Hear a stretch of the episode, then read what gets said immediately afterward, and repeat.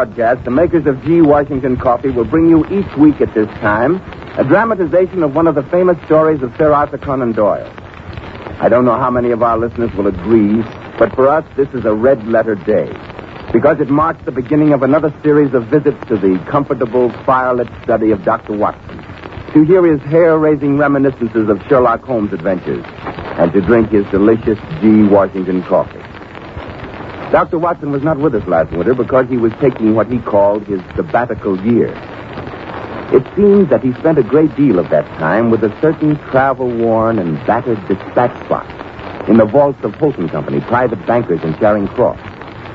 Out of it, he has unearthed papers containing notes on Sherlock Holmes cases which have not been told previously on the air. So now we stroll down the quiet, tree-lined street. Yes, here's the house with its dark curtains. We turn in the neat little path. The familiar door with its brightly polished brass knocker opens to welcome us. And we find ourselves in Dr. Watson's well-remembered study. The Easy chairs, the rows of worn books, the kettle steaming cozily on the hearth. Everything just the same. Even the old doctor? Yes. Well, well, well, this is like old times, isn't it, Mr. Bell? Yes, Dr. Watson. No idea how I've missed these little sessions of ours. But here, what more appropriate way to celebrate our reunion than by preparing a cup of our old favorite G. Washington coffee? That's what I've been looking forward to, Dr. Watson. Ah, I see you have everything ready to make it. Oh, that was very easy. The only preparation necessary was to heat the water. Then I'll take the lid off the can. Mm-hmm. A teaspoonful of G. Washington's coffee crystals in your cup, and one in mine. Add the hot water. Yes. Now, help yourself to cream and sugar. Thank you. My, that's good. You're a perfect host, Dr. Watson. No, no. You're pulling my leg. Being a good host with G. Washington coffee, Mr. Bell's no trouble at all. It only takes a minute, and it's as easy to make as a slice of toast. Or as easy to use as granulated sugar. How's that for freshness and convenience? Well, I'd say, like Sherlock Holmes, it couldn't be beat. Oh, no. Another hint, Mr. Bell. well, yes, we'd better get on with our story, I suppose. What adventure are we to start off with tonight, uh, Dr. Watson? Uh, how'd it be if I tell you how Sherlock Holmes solved the case of the Hebraic breastplate? Hebraic breastplate? Yes, it was quite a famous museum piece. Some authorities went so far as to say it had been worn originally by King Solomon himself. At any rate, it was supposed to have a curse attached to it. To my own personal knowledge, it caused the death of two men and nearly robbed an eminent scholar of his good name. That sounds sufficiently ominous for anyone, Dr. It was, Mr. Bell, it was. Why, even now, when I recall that night in the dark, deserted halls of the Belmore Street Museum, with the moonlight sliding slowly from one of those incredible mummy cases to the other. But there I go, anticipating myself as usual. Anticipation you know, you're starting chills running up and down my spine. Have I indeed? Inconsiderate of me, wasn't it? Well, plenty of time for that later on. In any event, the whole thing started one foggy afternoon in March of the year 1894. You know the sort of day we have in London at that season? A yellowish fog blew in cold, dank waves down Baker Street. It was no day for venturing abroad, and yet that was just what I was planning to do. As I entered the sitting room of our lodgings in search of my top hat, I found the place in even wilder disorder than usual. In the midst of this chaos sat Holmes, his long tapering fingers and his hawk-like nose intent on a singularly unsavory mess of chemical abracadabra. Retorts seized and boiled. The weird blue flame of a Bunsen burner was reflected in his eyes.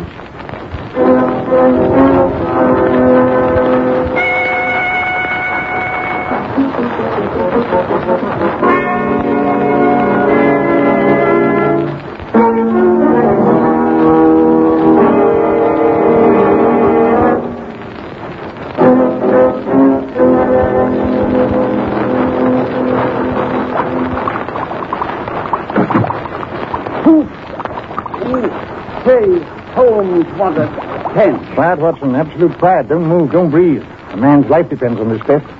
Now, you see this liter retort? Yes. The contents has the appearance of clear water.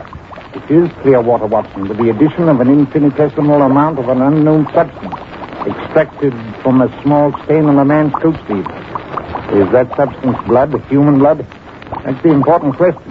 Now, we add a few white crystals and wait for the reaction.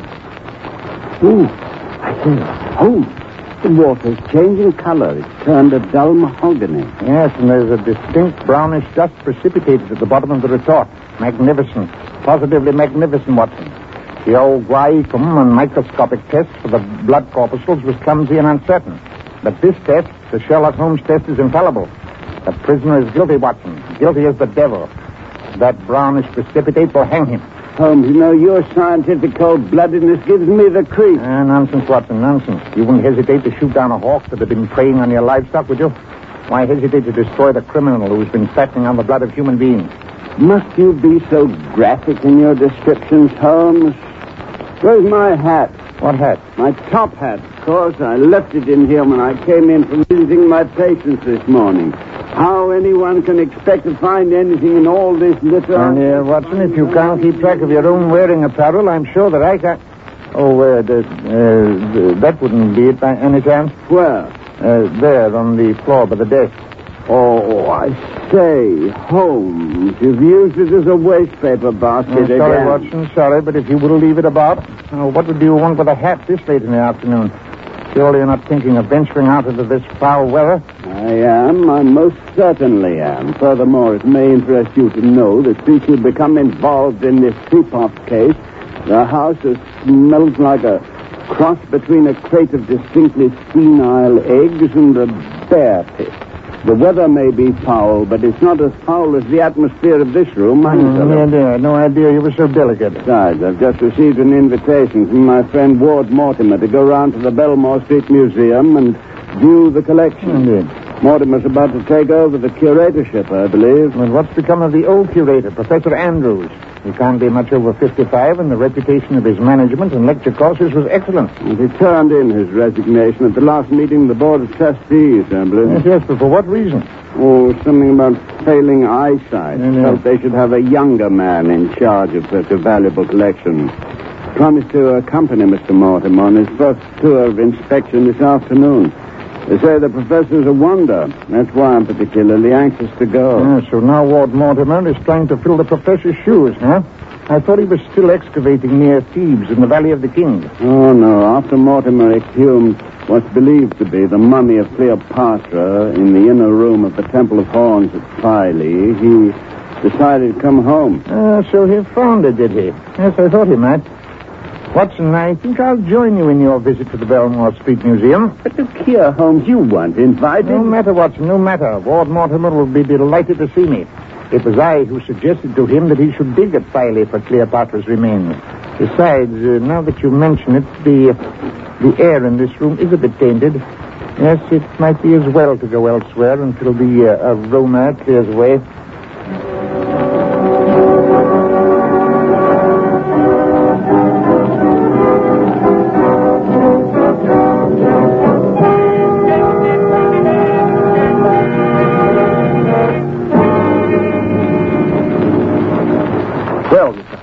This is an unexpected pleasure. I'm delighted to see you again, Mr. Mortimer. So you found the lady where I told you to look for her, huh? You mean Cleopatra? Yes. Indeed, I did. But how in the world you knew she was there is beyond me. No, I keep telling him he's lucky he wasn't born a few centuries back.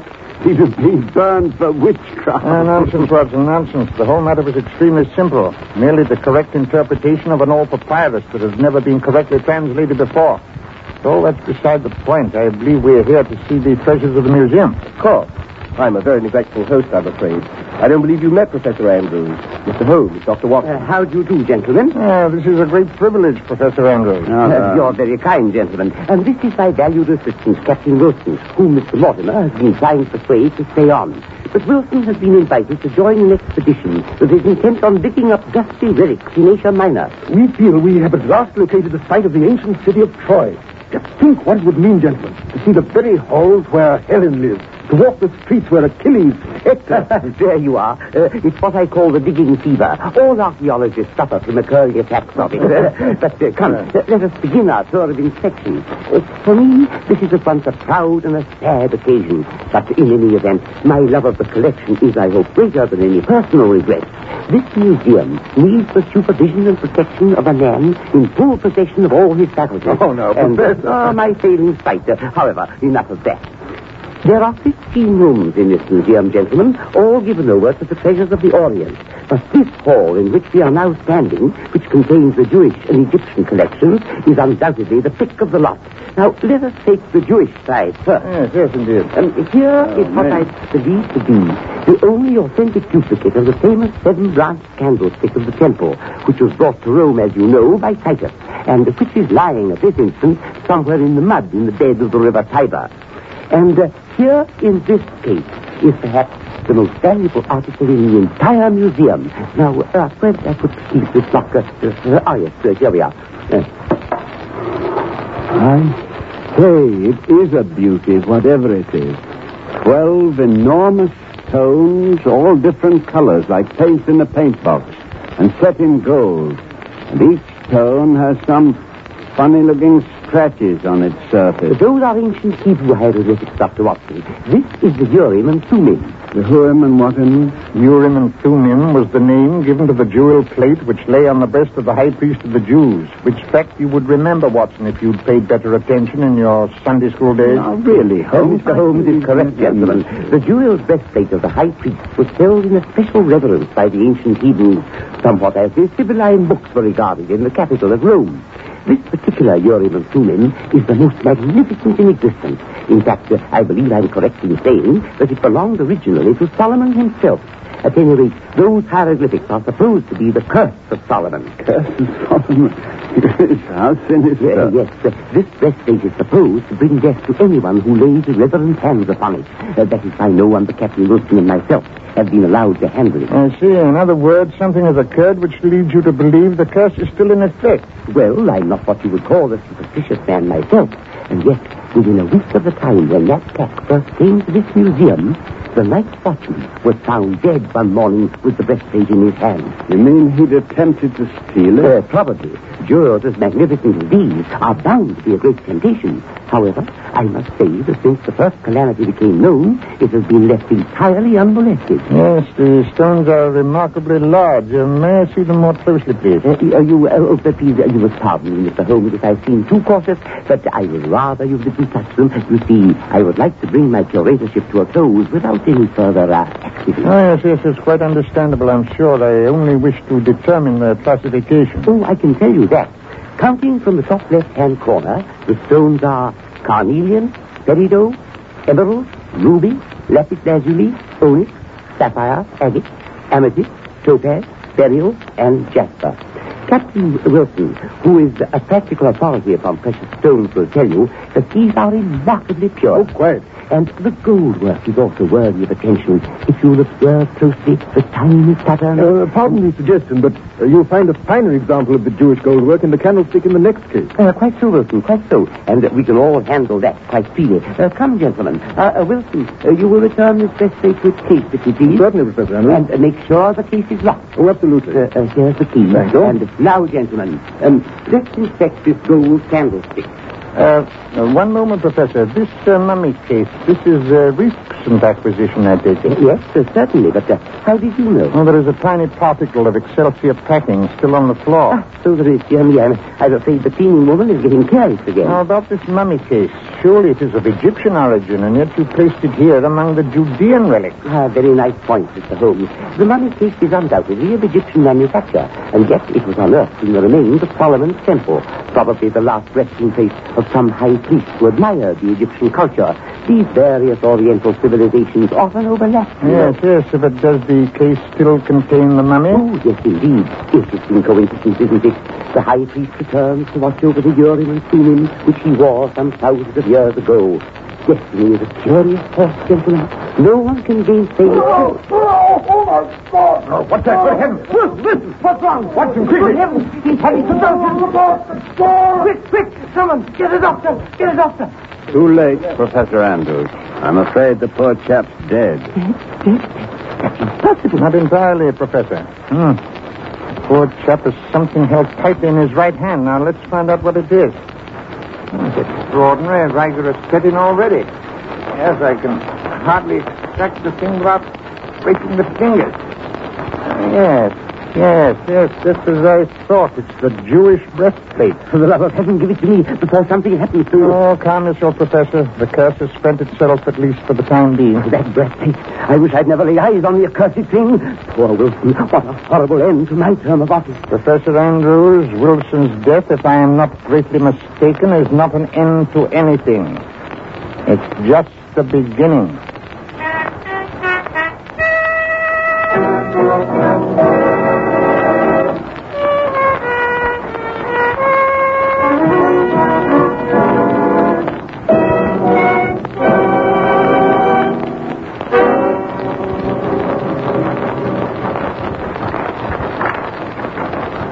Here, Holmes. Do you have to eat all the kippers? I'm merely doing it to prevent you from blowing up, Watson. Your waistline's a disgrace. Here, pour me out another cup of coffee. There's a good chap. Spoiled, that's what you are. Utterly and irrevocably spoiled. That was tragic, the sudden death of that poor young chap yesterday You afternoon. mean Captain Wilson? Well, who do you think I meant? Humpty Dumpty? Who'd have thought? To look at him, the fellow had a bad heart. it wasn't his heart that caused his death, Watson. It was Solomon's curse. Oh, now you're being fantastic. Well, there's nothing fantastic about that curse, my dear Watson. It's very real and extremely efficacious. What are you babbling about, The ancient Oriental poison in the little needle hidden in the back of that Jewish breastplate. No, the ancient Orientals knew a great deal more about poisons than we do, thank heaven. You mean Captain Wilson was poisoned? Oh, uh, what do you think? You saw the tetanic convulsions, the extreme post-mortem rigor? By Jove, you may be right at that. Maybe, I am right. Wilson was killed by the jolly little mechanism hidden at the back of the breastplate. Yes, but if that needle thingamabob still works, oughtn't you to warn the authorities or something? No, no, not necessarily. No use harrowing the poor old professor with the idea that the death of his guard and his assistant might have been prevented. Yes, but what if someone else gets himself punctured? Well, that's not very likely, Watson. You see, I took the precaution of removing the little pin before I handed the thing back to Professor Andrews. Well, then, if the danger's removed, what made you say that Wilson's death was just the beginning of the trouble? Now, come in, come in. Ah, Mrs. Hudson, and in the role of Hermes, if I'm not mistaken. Who's she? Uh, he, Mrs. Hudson, he. Hermes was the messenger of the Greek gods. You mean the one with the feathers on his head and on his feet? Yes. I'll thank you not to compare me with the likes of him, Mr. Holmes. I've got more clothes on, I hope. Oh, yes, yes, yes, quite, quite. I was merely alluding to the letter you have in your hand, addressed to me, if I am not mistaken. It is that. And what's more, it is urgent. Come by it is. The messenger's waiting in a cab outside. I don't say. Well, well, well, let's see what it's all about. Yes. Hmm. Dear Mr. Holmes, we have been robbed. Come at once. Signed Ward Mortimer. Well, Watson, get your hat. You have the answer to your question, and I hardly hope it will come so soon, though.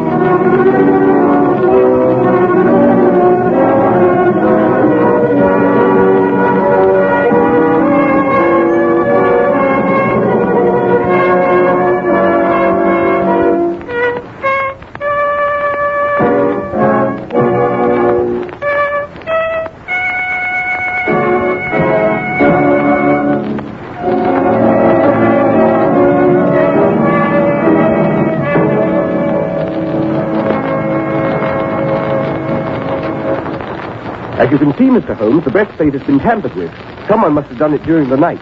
The settings of the first six stones are rough and jagged, as, as if someone had scraped around them. Looks to me as if someone had been trying to take out the stones, eh, Holmes? My fear is that he not only tried, but succeeded, Dr. Watson. And these six stones are imitations. Uh, you may put aside your fears on that score, Mr. Mortimer. I'll stake my reputation that all six of these stones is genuine. Thank heaven for that. Then what in the world does the thief want? Well, perhaps if we consult Professor Andrews in the matter, we I might... tried to get in touch with him, but it seems that he left for Scotland last Oh, night. Pity. Uh, did the watchman hear anything in the night? I've questioned him thoroughly, I promise you.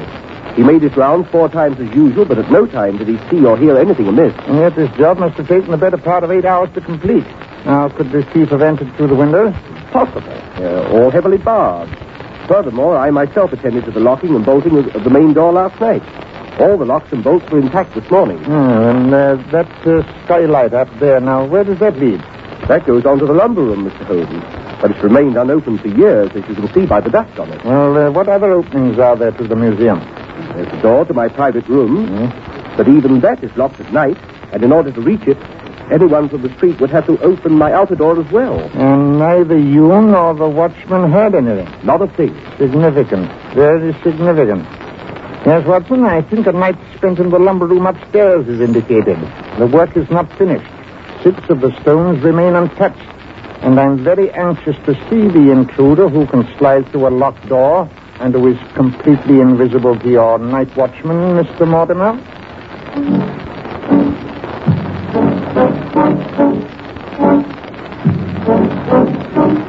Get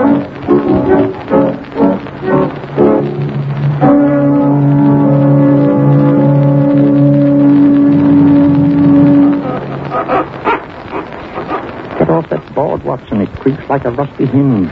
Found it. It's as dark as the inside of my pocket up here. Ooh! Ooh! Mm, it's all I've stumbled over something. Yes, that, if I'm not mistaken, is the skylight we've discovered. Yes, sir. Yes, I can feel the glass. It's so covered with dust you can't see a thing. But let me wipe it off. Stop, stop. Leave it alone. We don't want to be visible to anyone from below. But how in I'll clear off a peephole for you and one for myself. Now, if you lie down on the floor and put your eye to that. But in my best trousers, the place is filthy. Yes, well, here, here's some sacking I brought along. Oh, all right, but I must say I'm not. Confound that dust. You sound like a 21 gun salute. Do you want to frighten the thief? But I didn't do it on purpose. The moonlight shining in through the window down there is extremely bright, thank heavens. How weird everything looks in that light. That mummy case seems almost alive. Say, Holmes, what's that curious evil glow directly below us? Like many colored eyes. Those are the gems in the Jewish breastplate. But only six of them seem to be on fire. Yes, for the very good reason that only six of them are real. But you said Never mind that- what I said. Keep your eye on that breastplate. 11 o'clock, Holmes. Yes, we won't be able to wait much longer. Holmes, the head on that mummy case. Look, it's moving. Good Lord, so it is. The lid is sliding back. The mummy case is opening up. Holmes, there's a hand in the opening. A white, thin hand of a mummy. What if it's the high priest? Holmes, let's get out of here. I Don't don't move, Watson. Don't breathe. It's not a mummy. It's a man. A small, thin man. He's stealing out the mummy case like a fox out of his burrow. Turns his head quickly from left to right. I can't see the face. Holmes, Holmes. He's slinking to the case. The case that contains the breastplate. He raises the lid. Oh, his face is in the moonlight. Good Lord, it's Professor Andrews. Oh, he says you confounded. He's trying to get away. Wait the glass, Watson. We must stop through and catch him. There, hold him out, Watson. Oh, no, no, you don't. I've got you. Mortimer! Mortimer! Light the gas! I'm coming. Have you got him? Yes, light the gas! Don't let him go, Watson! No fear. Good Lord. It's Professor Andrews. Of course, I knew it from the first. Still on the thief. Oh, no, you're wrong, Mortimer. Professor Andrews is not the thief. The thief is dead. Uh, thank you, Mr. Holmes. I, really, my conduct is entirely reprehensible. I realize that I am not a thief. In fact, I didn't realize the jewels had been stolen until I found them in Captain Wilson's effects after his death. Yes, I knew they were false when I saw them yesterday afternoon, Professor. I didn't want to spoil your last day in office. Oh, that was very kind of you, Mr. Holmes. When Wilson stole them, I don't know. You see, my eyesight has been failing for some time, and although I used to be a very good judge of precious stones, Yes, I... but Holmes, you told me yourself this morning that those jewels were real. Only the first six, my dear Mortimer. Only the first six. Professor Andrews replaced those last night. Unfortunately, his handiwork was not as neat as Wilson's had been. Due probably to his failing eyesight, and you were able to detect it. Yes, but Professor Andrews, when you found the jewels, why didn't you inform the police? What good would that have done? It would, it would have discredited my whole regime and blackened the name of Captain Wilson. No, surely he's paid the punishment of his crime. Furthermore, I owed it to him. After all, I knew of that poison needle. I thought the mechanism to control it wouldn't work. It is true, but I should have had it removed. Oh, don't blame yourself too severely, Professor. The cause of Wilson's death goes further back than any of us remember. Back to the curse of Solomon. After all, he had laid profane hands upon the breastplate of the high priest, and the wrath of the God of Judea is not to be taken lightly.